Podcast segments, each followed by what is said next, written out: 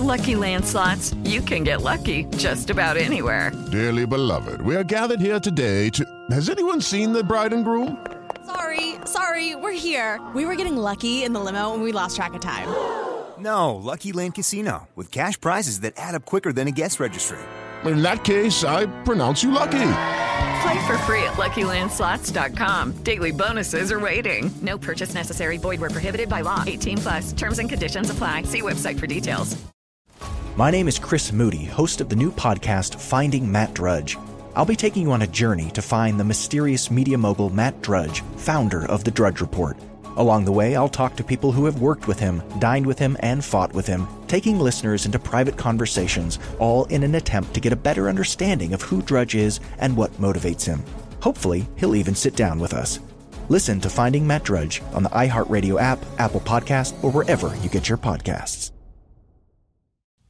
Welcome to Verdict with Senator Ted Cruz, Ben Ferguson with you. Senator, nice to be with you today, except we're in different places on this episode for people that are like, wait, why aren't they in the same room? I had to fly back to my hometown of Memphis to check on my dad who was in the hospital. He is doing okay, but that's why we're remote today. Uh, and Senator, it's good to be with you as always. Ben, great to be with you. A lot going on in the world, and, and hope your dad continues to do better. He is doing well, thank goodness. Let's start in on this big issue, and that is we have a game plan now from the President of the United States of America to fix the problems at the border.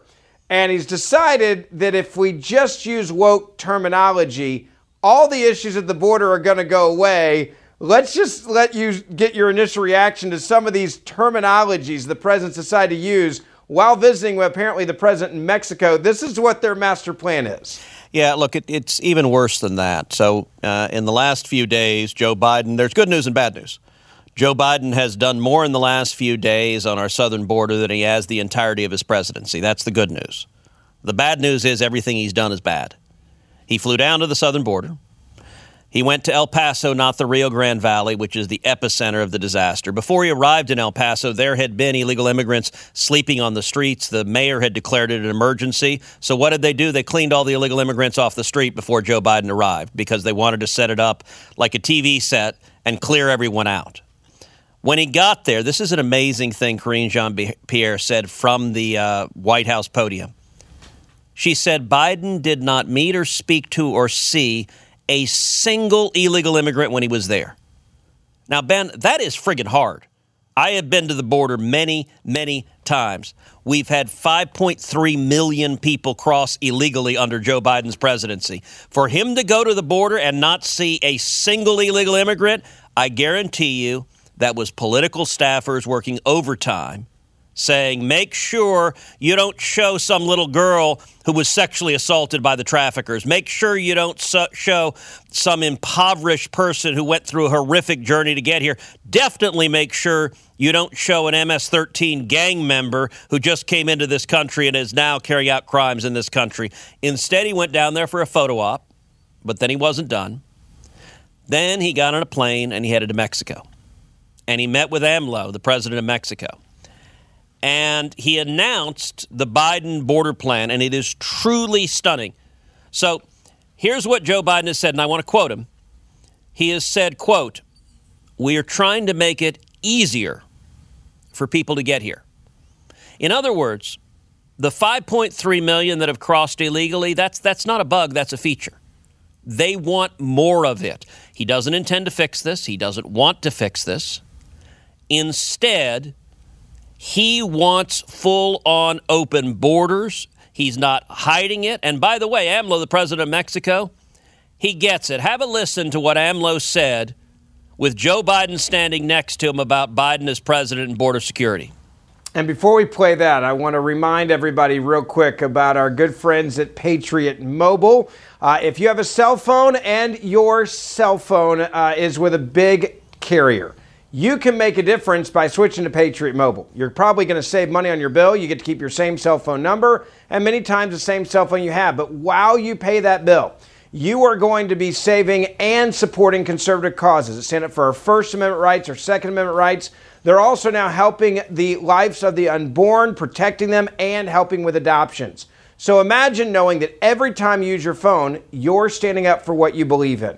If you're ready to put your money where your mouth is and you want to stand with a company that stands with your values, check out Patriot Mobile. Go to patriotmobile.com slash verdict. That's patriotmobile.com slash verdict. You can also call them 972 Patriot. Use promo code VERDICT for the biggest savings of the year. Again, 972 Patriot. Use promo code VERDICT. Senator, let's play that video real quick of the president in Mexico talking about how proud he is that America's given him the ultimate thing, the ultimate gift, that open border.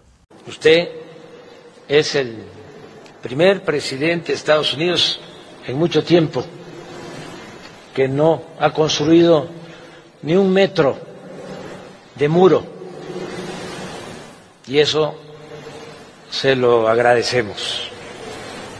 And, and Ben, if your Spanish is not up to snuff, what AMLO just said is, is that you're the first president of the United States in a long time who hasn't built even a single meter of border wall. And that, he said, we appreciate. So explicitly, by the way, AMLO is a leftist Marxist president of Mexico who has been embracing the cartels, who's been turning a blind eye to the cartels, murdering police officers, murdering journalists. And he's standing there with Biden beaming, praising him because you're the first president in a long time. By the way, he's including Barack Obama in that. He's including George W. Bush. He's including Barack Obama. He's including Bill Clinton. He's including, of course, Donald Trump. Joe Biden is the worst of all of them on open borders. AMLO is praising him. And then the White House rolled out this, this rather amazing document on January 10th. It's called the Declaration of North America, DNA. So this is their leftist DNA. Um, I don't think that that acronym is, is accidental. So we are right now facing the worst crisis of illegal immigration in the history of our country. It has never been this bad. 5.3 million people have crossed illegally under Joe Biden. The Biden White House lays out six principles. You know what principle number one is? All woke liberal ideology. That's what they're going to do with the entire list. Principle number one diversity, equity, and inclusion. That's the very first thing. Not border security, not saving lives, not preventing women from being raped, not preventing children from being assaulted, not stopping uh, fentanyl from flooding across the border. Diversity, equity, and inclusion. What do you think number two is? I'm going to go with woke ideology yet again. Like an academic decided to write this for the White House at some at some woke school, right? Climate change and environment. That's number two. That's what he's down there that talking to Al, Mexico hey, that about. made Al Gore happy. I, am yeah, sure that made it Al did. Gore happy. Number three, surely illegal immigration comes up number three. Nope. Competitiveness. We need to outsource more to Mexico. What's number four? Number four, all right, finally, immigration comes up. It's entitled Migration and Development. And what do they say they want to do about it?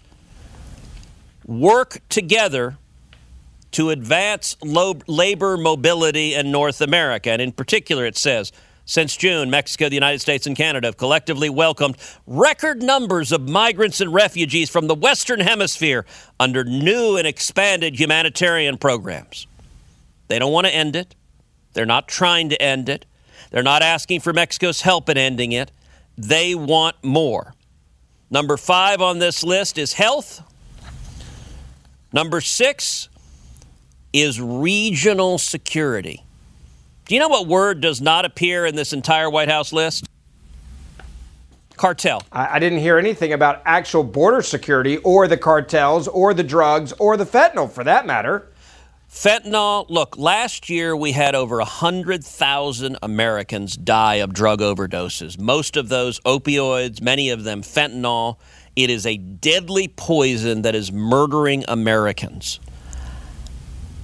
Joe Biden and the Democrats don't care. They don't want to stop it. They're not purporting to stop it.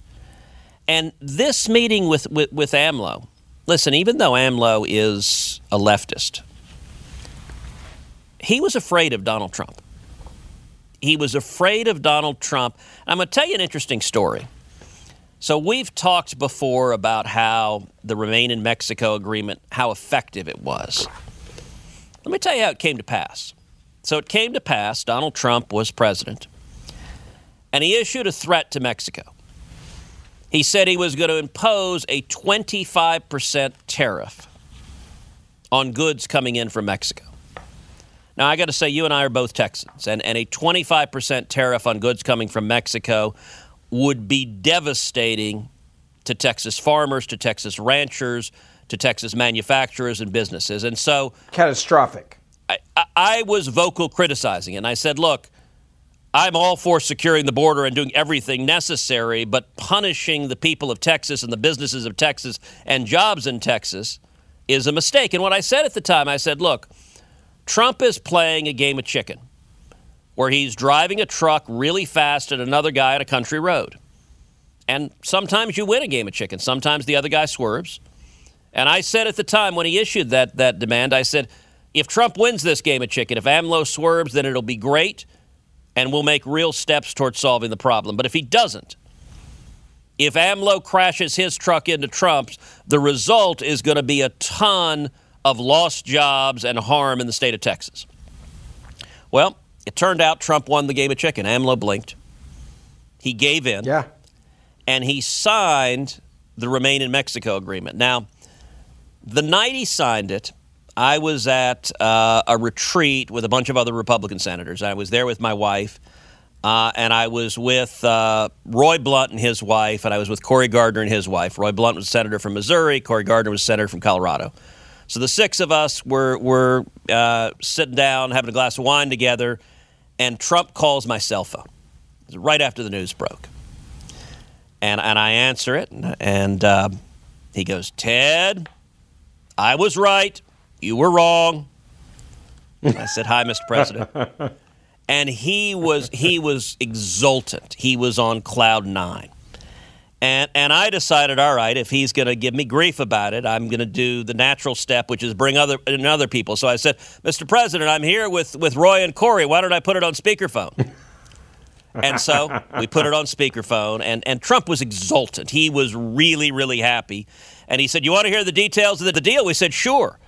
And the deal involved, among other things, if I remember right, Mexico agreed to put 6,000 soldiers on their southern border. You know, the southern border of Mexico, on again next to Guatemala, is much, much smaller than our southern border. It's much easier to secure the border south of Mexico than it is on our southern border. Um, and he agreed to remain in Mexico. He agreed to the agreement that people who crossed illegally into Mexico would remain in Mexico while their U.S. asylum case was proceeding. And he walks through it and, and, and, he asked, you know, so it turns out all you all you guys were wrong about this. And and Roy Blunt had had the line of the night.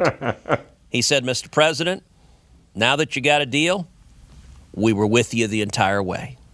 and, and Trump welcome, howled welcome laughing. to politics, by the way, brilliant. Yeah, look, Trump howled laughing. It was a good line, but it was AMLO was scared of Trump. The amazing thing is, he was scared enough. Look, he thought Trump was crazy enough to put the tariffs on it. Mexico, which would have hurt the United States, but it would have hurt Mexico too. And because Trump had a credible threat, I have to say, I, look, his judgment that AMLO was going to blink was the right judgment. And that agreement was such a massive, massive success that it produced the lowest illegal immigration in 45 years.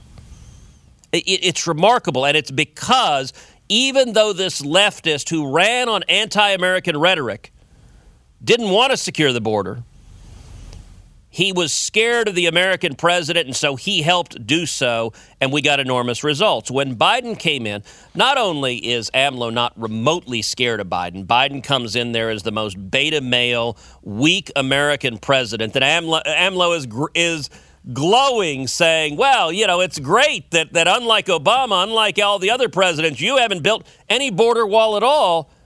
And, and what does Biden say? Well, diversity, equity, and inclusion, climate change, and we want even more open borders. It is a travesty. And it's even more of a travesty because, in the face of this crisis, we should have a president who actually stands up for America when dealing with Mexico and that's not what I Biden want to did. ask you about the politics. There's a lot that you can, I think, read into the fact that he said this publicly, referring to the president in Mexico about the American president. even if, and, and this is just politics, most American presidents would not want to be praised publicly by another country for having an open border. It's just, you would assume bad optics, bad for your country, yep. even if that is your plan. And I think it's also just a, a, a, point where this president felt so comfortable because Biden's so weak that even Biden wouldn't look at him and say, hey, man, don't say that in public. You're just undermining what I'm helping you with here. You're undermining the border, the open border policy that I have here. Don't say it out loud in front of the media. Don't praise me for it. Just enjoy it and be quiet about it. And yet it's like Joe Biden is so incompetent that he didn't even understand how strong this made Mexico look while mocking the lack of American security. Well, look, it the problem, and, and people ask me all the time, why would the Biden administration do this? Why would they have open borders? And the challenge with today's Democrat Party in Washington, they've given their agenda on every issue over to the radicals. So on immigration, they've given it over to the open border radicals. On uh, gun control, they've given it over to the gun control radicals. On, on crime and law enforcement, they've given it over to the abolish the police radicals. On issues of sexuality, they've given it over to the transgender radicals who, who want boys competing against girls in sports and, and, and are, are fighting for the chemical castration of little boys and, and sterilization of little girls in pursuit of woke ideology. Look, all of those are fringe positions. They're fringe positions nationally. Every one of those, 70, 80% of Americans oppose. I mean, I mean, they're not, you know, you think back to like the Bill Clinton presidency, and I was not a fan of Bill Clinton. Yeah. But Bill Clinton consciously tried to triangulate, tried to go to the middle, and it, it was successful. It got him elected twice, even despite his personal scandals. Um, going to the middle was a successful strategy for the Democrats. What Biden has employed is very different, which is today's Democrat Party is essentially an assembly of radical groups, and each radical group gets their issue area. And they're not calculating. I, the Democrats are not hiding that they are open borders. They're not pretending they're going to solve this situation. And part of the reason is the corporate media is so utterly corrupt that they're counting on them not to tell the stories, not to tell the truth. Yeah. There's a reason Biden didn't see a single illegal immigrant. Because when you see a little boy or little girl who's been sexually assaulted and abused, you can't just spin it off as, look how compassionate I am. So instead, they try to hide it and count on the media, media to hide it with them. And that's the question I was going to ask you as we wrap this part up. Is there's one big story here that was so clearly underreported, and it was an admission of guilt, I think, by this administration. There were a lot of videos that came out in El Paso of what the Biden administration was doing, Senator, to get ready for his visit and they showed the picture the day before and yep. the day he arrived. They came in, and you can't say this administration doesn't know what's going on because not only do they know what's going on, they went into El Paso and they literally, in the most inhumane way I would argue possible, just cleaned out every illegal immigrant every illegal immigrant that was homeless, yep. all of the stuff that could look bad for the TV cameras of the route that the president was going to take. So they know the chaos was there. They know how many illegals are sleeping on the street. They know how dirty the streets have become and how they've lost control in El Paso because of the massive number of illegal immigrants coming across the border. But they made sure for a 24 hour period that they just cleaned it out. They arrested people. This was caught on video. They put them in the paddy wagons. They did exactly what they should be doing to secure the border just for a 24 hour period, solely so the cameras with the president wouldn't see it. And for the video version of, of this pod, we'll, we'll, we'll put up right now the before and after picture. So if you're watching the video on YouTube, you can see it. You can see the before and after. They cleaned it up. By the way, if you're watching the video on YouTube, that's great. Make sure you subscribe on YouTube, but also make sure you subscribe on the audio version because we put out two a week in just audio and then we put out one a week in both audio and video. So make sure you're subscribed to both. But if you're watching the video, you can see the before and after. And in the before and after, look, what becomes clear this is a Hollywood movie, this is a TV production. The people in charge of it are Hollywood producers. And if we actually had a functioning press corps, you couldn't do this. If you had journalists who were actual journalists, who were not PR flacks for the White House, they would cover it. But they don't cover it because they support the agenda of open borders. They support the agenda of this White House. And they no longer view their job as actually reporting on the children being murdered. Don't matter to these journalists and they don't matter to the Democrats. And the Democrats know the journalists won't report on it. And it's why you have Biden not only not trying to fix this crisis, but promising to continue this crisis. He is promising next year more people will cross illegally. More children will be assaulted. More women will be raped. More elderly people will be abandoned to die in the desert. More drugs will come in. More fentanyl. More gang crimes. More teenagers trapped working for the cartels. And by the way, the cartels, the word that doesn't appear in this White House document, have made billions and billions of dollars because of Joe Biden. Joe Biden becoming president was hands down the single best thing that has ever happened for the human traffickers and drug traffickers in Mexico and across the world. Record profits. It was. I, I saw a report the other day uh, that said they believe now the amount of money being made off fentanyl will far outpace the cocaine and marijuana drugs that they were running uh, for decades into this country. It, they said it's the most profitable period they believe for the cartels in the history in Mexico, and the president is allowing it to happen. Well, and Ben, Ben, one thing about the cartels, they make about the same amount of money from human trafficking and from drug trafficking. Both of those are approximately 50% of their revenue, which tells you what a big business it is treating human beings as cattle. This is modern day yeah. slavery. Joe Biden is responsible for modern day slavery, and it is every bit as evil and grotesque and cruel and inhumane as it was in the 1700s and 1800s under Joe Biden, he's responsible for funding the slave traders and for their murder and torture and suffering. That is all deliberately caused by this White House. If you hear any Democrats, by the way, say that there's a secure border, they're lying to you because we know for a fact that last year, Senator, and, and as a senator from Texas, you see this more than anybody. More people crossed the border into Texas illegally last year than any other year on record that we've had since the government has been keeping these stats. Yep. And that's just of the people that we caught. We don't know how many people got across the border that we didn't catch, which they clearly believe is another record year sure. that we've never seen before. No, that's that's exactly right. And and it is it is deliberate, it's not an accident, and they don't intend to stop. They intend to continue making the problem worse and worse and worse and turning a blind eye to the human suffering that results. I want to switch gears to what we're seeing with the playbook from Democrats on issues that they go back to, Senator, when they lose. Uh, we're seeing, uh, and we're going to do another show on this, but I'm just going to use as example. San Francisco is now saying they want to pay reparations to people of $5 million and give them 200 years, I'm sorry, 150 years of salary. You see uh, Sheila Jackson Lee that's talking about reparations and saying that she wants to imprison people that say anything that's negative towards a minority. And we'll deal with that another day.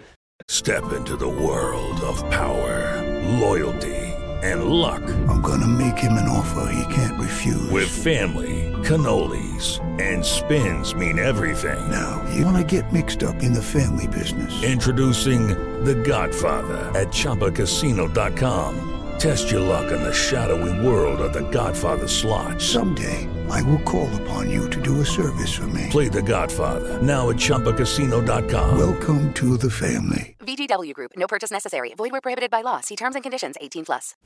How could the most powerful man in media just vanish from public life?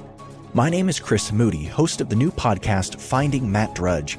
I'm a reporter who's covered politics for years, and in this podcast, I'm going to travel far and wide searching for the reclusive Matt Drudge, the founder of the Drudge Report.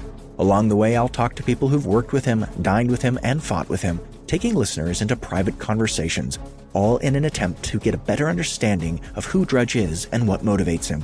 I'll also be chasing down tips from you, the listener, through a special hotline. So if you know where Drudge is right now or have a great Drudge story that might help us better understand the mysterious media mogul, please give us a call at 301 200 2414. Hopefully, by the time this show ends, the man who knows Drudge best, Matt Drudge himself, will break his silence and sit down with us. Listen to Finding Matt Drudge on the iHeartRadio app, Apple Podcasts, or wherever you get your podcasts. They're going back to their playbook, which is we go after guns, we try to start a race war and divide the country to solidify our base. And now we are seeing uh, the president and Democrats calling for banning of AR 15s again. The president talked about this uh, on, on, Martin Luther King Day in a very blunt way. And then we saw uh, the governor in Illinois come out banning all semi automatic weapons. Uh, that's part two of this. So they're actually implementing, they're not just talking about, they're actually doing this state by state where they can. And then you have people, and it may have been the most amazing clip. It was Geraldo on Fox where he said this about AR 15s. It, it makes, makes macho the people who possess it, oh, look at me, I'm a big it's deal. A rifle. And, and it's, it's not a rifle. Yes, it's Greg. a rifle. It's a, it is a machine. What does AR stand it is, for? It is, it is an automatic rifle. It, no, no, that's not what it is. I mean, if you're going to say you want to ban something, at least Google it and find out what the hell it means, right? And, and this is the reason why I will never trust liberals, Senator, with my guns because they don't even know what they're talking about when it comes to the name of a gun. Yeah, look, that embodies the ignorance and apathy and ideology of the left left wing media. So Geraldo has no idea what an AR 15 is. All right, that's fine. There's some people that don't. Geraldo's job is to go on TV and talk about issues like gun control. And Geraldo's decided to be a left winger and advocate gun control. So he's advocating banning AR 15s. Here's the problem he, he doesn't know what an AR 15 is. Now, uh, Gutfeld comes back with, uh, you know, what does the AR stand for? And Geraldo responds, automatic rifle. Now, you and I both know that is wrong. That is not what the AR stands yes. for. The, R, the AR stands for Armalite Rifle. Armalite was the company in the 1950s that developed it. And an AR 15 is a semi automatic rifle. It's not automatic, it's semi automatic. The difference, and, and look, lis- listeners of this pod are, are educated and savvy, and so y'all know the difference, but Geraldo has no idea. An automatic rifle, a machine gun, is a weapon that when you hold the trigger down, multiple bullets come out. You think Rambo going, that's a machine gun. A semi automatic weapon is a weapon when you pull the trigger once, one bullet comes out. And then you pull the trigger a second time, and a second bullet comes out. It's a fundamental difference. Machine guns, automatic rifles, have been functionally illegal in the United States for over 80 years, uh, other than in very limited circumstances with very strict licenses. As a practical matter, an ordinary citizen cannot own a machine gun. So Geraldo there, when he says, oh, AR stands for automatic rifle, it's not just a gotcha question. He's fundamentally ignorant about what the thing is that he wants to, to ban. And he says actually earlier in that clip, he calls it a machine gun. He thinks it is a machine gun, and he doesn't really care. Uh, it, it, it is it is an example when when why can the Democrats be so left wing? Because the media is that bad. They don't know what an AR-15 is. They don't care don't what an AR-15 is. It, go ahead. They, they, they, don't know what they're talking about at all with weapons. And, and another example of this, Senators, this last week, there was a man who had created apparently one gun that was a single shot 22 little mini gun, they called it, with a spring that he had to pull back and it shot.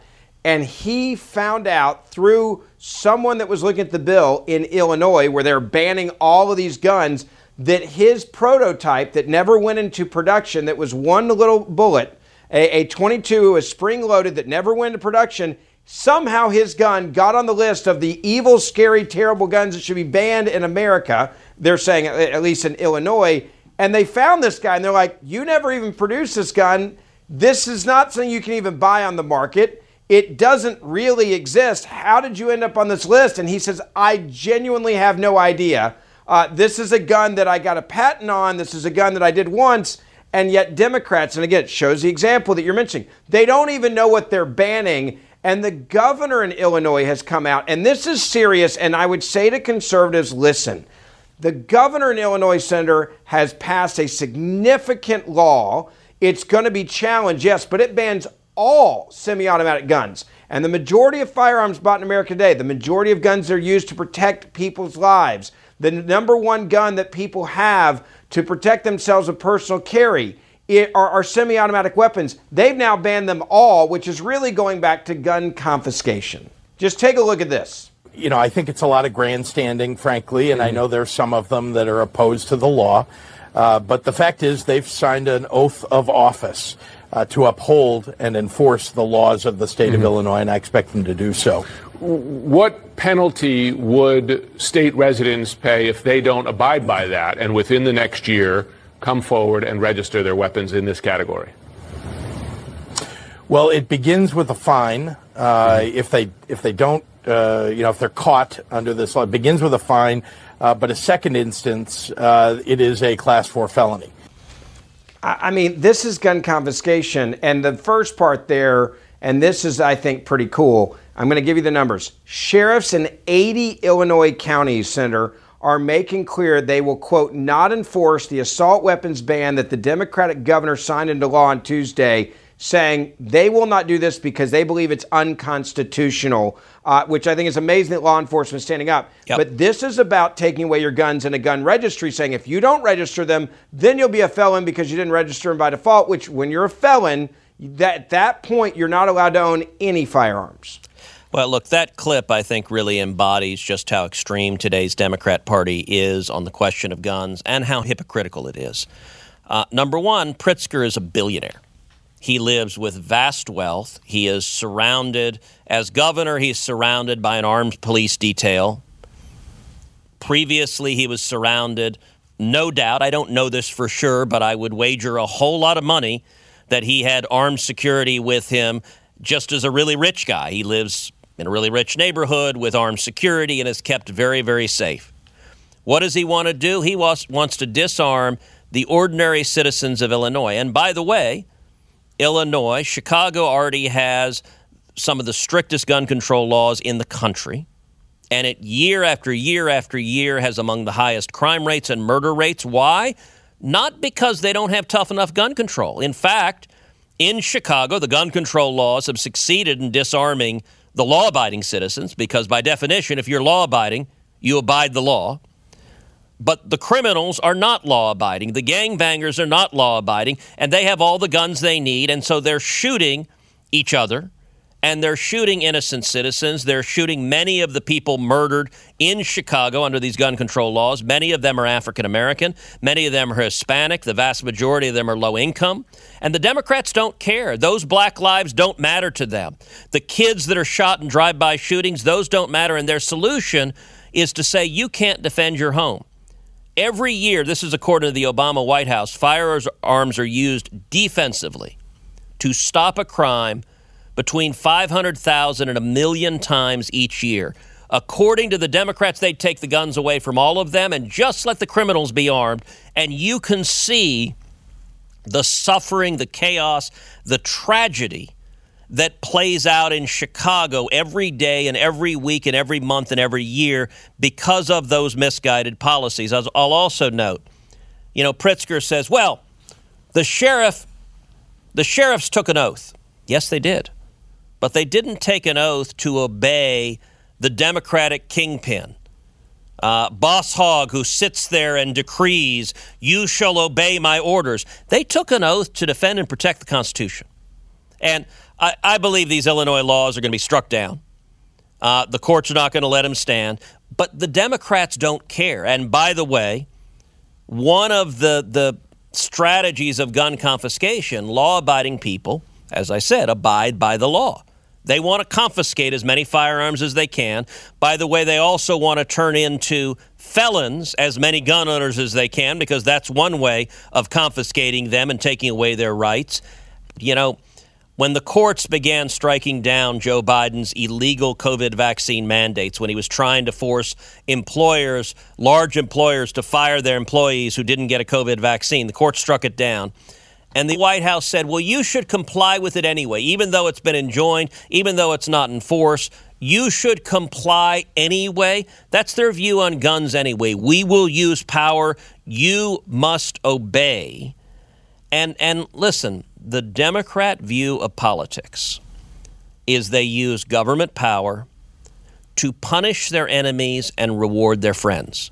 So they want to go after their enemies. If you believe in free speech, if you believe in religious liberty, if you believe in the Second Amendment, if you believe in free enterprise, they consider you an enemy. They want to punish you. They want to make your life difficult. They want to crush you into submission. On the other hand, if you're a Democrat lobbyist, if you make money uh, on all of these different scams dealing with the federal government, they want to make you rich. They want to shovel cash into your pocket and that fundamentally is is the corruption that's at the heart of today's Democrat Party.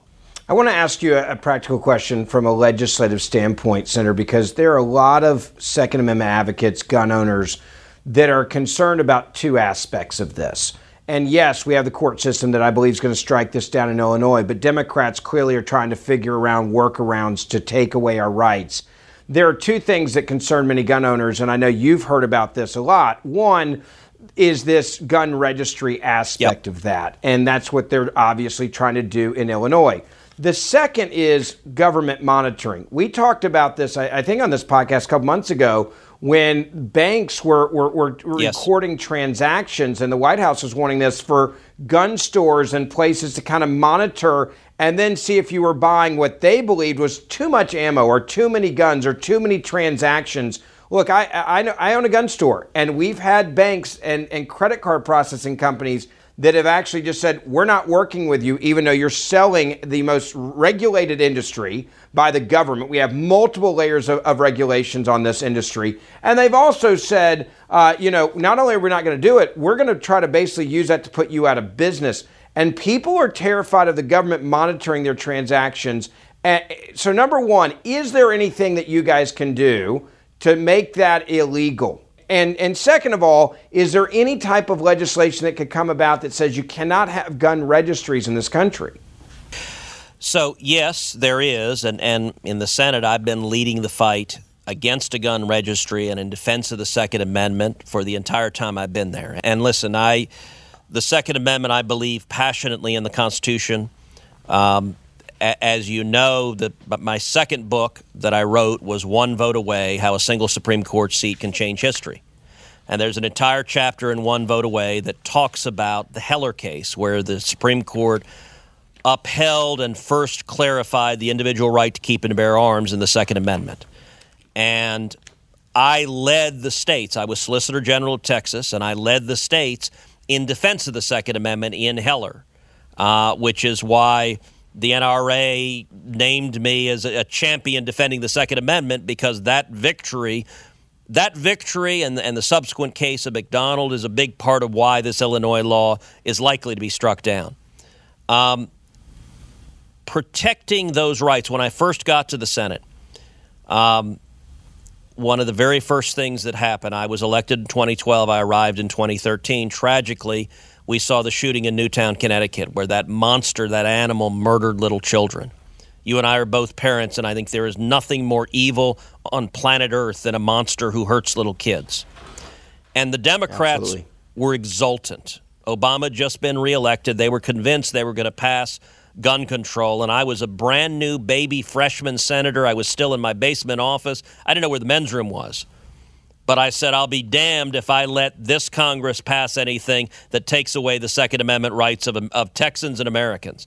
And I led the fight just fresh into the Senate. And we defeated those bills on the floor of the Senate. I authored the lead alternative to those bills that was a law enforcement alternative that focused on criminals and fugitives and those with serious mental illness and putting them in jail and taking taking their firearms away and and securing schools. All of those. There's a lot we can do to make make people safer. The Democrats don't want that. They want to disarm you, the law-abiding citizen. And one of the most central elements you rightly focused on is a gun registry. And, and listen, for people who don't follow these issues, a registry can sound innocuous. Uh, one of the arguments they like to give is look, you need a license to drive a car. You ought to have a license to own a firearm. And just, uh, you know, you got to register a car, you should register a firearm. Well, the difference is there are not yet a group of political ideologues and zealots that want to confiscate our automobiles. By the way, that may be coming. They want to confiscate our gas stoves. Automobile confiscation may be coming, but we're not there yet. But with firearms, Pritzker wants to take them.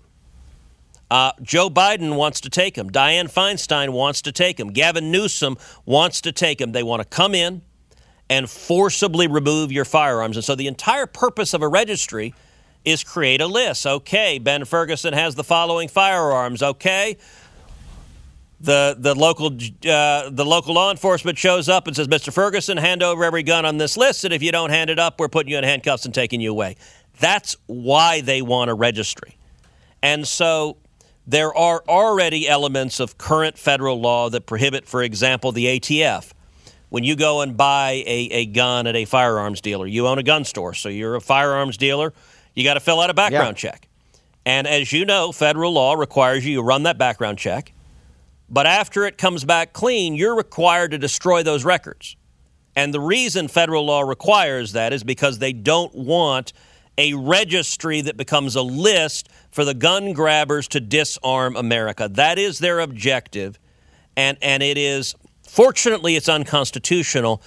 But as the Democrat Party's gotten more and more extreme, they're not even bothering to hide their objective that they want to disarm you. And mind you, at the same time, they want to let out of jail the violent criminals who are committing these acts. I mean, think of the combination prevent your ability to defend your home and your kids, but at the same time, these are the people that want to abolish the police and that are supporting George Soros DAs that let violent criminals out of prison who turn around and commit more crimes. You and I live in Houston, Texas. In Houston, yeah. We've got cashless bail policies that are releasing murderers who turn around and murder more people. I, I don't understand. I, I, I really do struggle with the the reason and logic that says disarm someone who's never committed a crime, who wants a firearm to protect their children, but at the same time release someone who's already murdered somebody and is likely to murder somebody else. That that that's not logic. That that's emotion, yeah. that's rage, that's that's ideology disconnected from real life and it, it is a tiny sliver of America but what's bizarre is the Democrat Party has handed their policy on these issues over to that tiny sliver of America. And embraced every bit of it. I, I, say to people all the time if you think these types of things cannot happen in America, or you think that it'll never happen, call anybody you know in Canada right now yep. and ask them what rights they have with guns, because Trudeau just took them all away because of truck drivers that stood up to the vaccine mandate. It scared the elitists enough in Canada, those truck drivers banding together, they then said, here's our response to this. Let's get rid of the guns. And they did it successfully there. And that is a reminder of how quickly it can happen if you're not paying attention. Senator, I want to end on a, on a positive note, and I think we should do this more often when we have victories uh, in the conservative movement. You and I just had dinner recently in D.C. Uh, with, with some of those that were fighting for a lot of the deals that were done to basically have strong, staunch conservatives sit on certain committees. Uh, your former chief of staff, Congressman from Texas, uh, Chip Roy, was, was instrumental in working this deal. We now are seeing the fruits of that fight uh, over the speakership with Kevin McCarthy, and the payoff is massive. Tell people about how good this is. Well, we're starting to get the announcement of who is on various committees. And one of the things we talked about at great length when the media was freaking out, when Democrats were freaking out, and even some Republicans, particularly those kind of at home that weren't following it closely, were freaking out.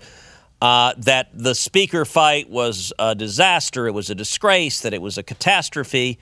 Look, it was the democratic process. We spent four days with the House of Representatives debating who its leader should be and debating, more importantly, how it should lead. And the consequence, those that stood up and led that fight extracted major concessions. And those concessions are going to change how the House majority is able to, able to govern and able to fight bad policies from Biden and the Democrats over the next two years. And it was a massive victory. If you care about having Republicans actually stand up and fight for what they say they believe, that fight over the speakership was massively important. Now, in the middle of the fight, one of the things that shifted the battle, you know, early on, there were a handful of rebels, and it wasn't clear how many were going to vote against Kevin McCarthy as Speaker and they had a meeting of the House Republican Conference, and one of McCarthy's lieutenants stood up and threatened the rebels. If you dare vote against him, you'll be stripped of your committees. Now, that's the kind of high handed, haughty authoritarianism that you expect of Nancy Pelosi. But it's not what you should expect of Republican leadership. And I'll tell you, that pissed a lot of members off. And I think it played a big part. We could easily have seen on the first vote, maybe 10 or 12 no votes. Instead, we saw 19 on the first vote. And I think that threat may well have, have doubled or nearly doubled the number of no votes. Well, turned out that threat wasn't carried through. And we're starting to get who's going to be on the various committees. And, and one in particular uh, that, that is quite notable uh, is the House Oversight Committee. And the members of that committee will be Kelly Armstrong from North Dakota, Lauren Boebert from Colorado, Tim Burchett from Tennessee, uh, Eric Burlison from Missouri, Byron Donalds from Florida, Chuck Edwards from North Carolina, Russell Fry from South Carolina, Marjorie Taylor Greene from Georgia, Paul Gosar from Arizona, Nick Langworthy from New York, uh, Jake LaTurner from Kansas, Gary Palmer from Alabama, Anna Paulina Luna from Florida, Scott Perry from Pennsylvania, Lisa McClain from Michigan, Pete Sessions from Texas, and William Timmons from South Carolina. Now, what's striking is that a whole bunch of those are rock rib conservatives who were among the rebels, who were among the people that were told, you will be in Siberia, you will get no committees, and they've been put now. Yeah on the oversight committee with the ability to go after the abuse of power from Joe Biden and this administration. That's what we need as principled fighters. I think this is a great, uh, great development. I think we will see more. We will see strong conservatives in significantly greater positions able to leverage their position to fight conservative battles and hopefully win conservative victories for the American people.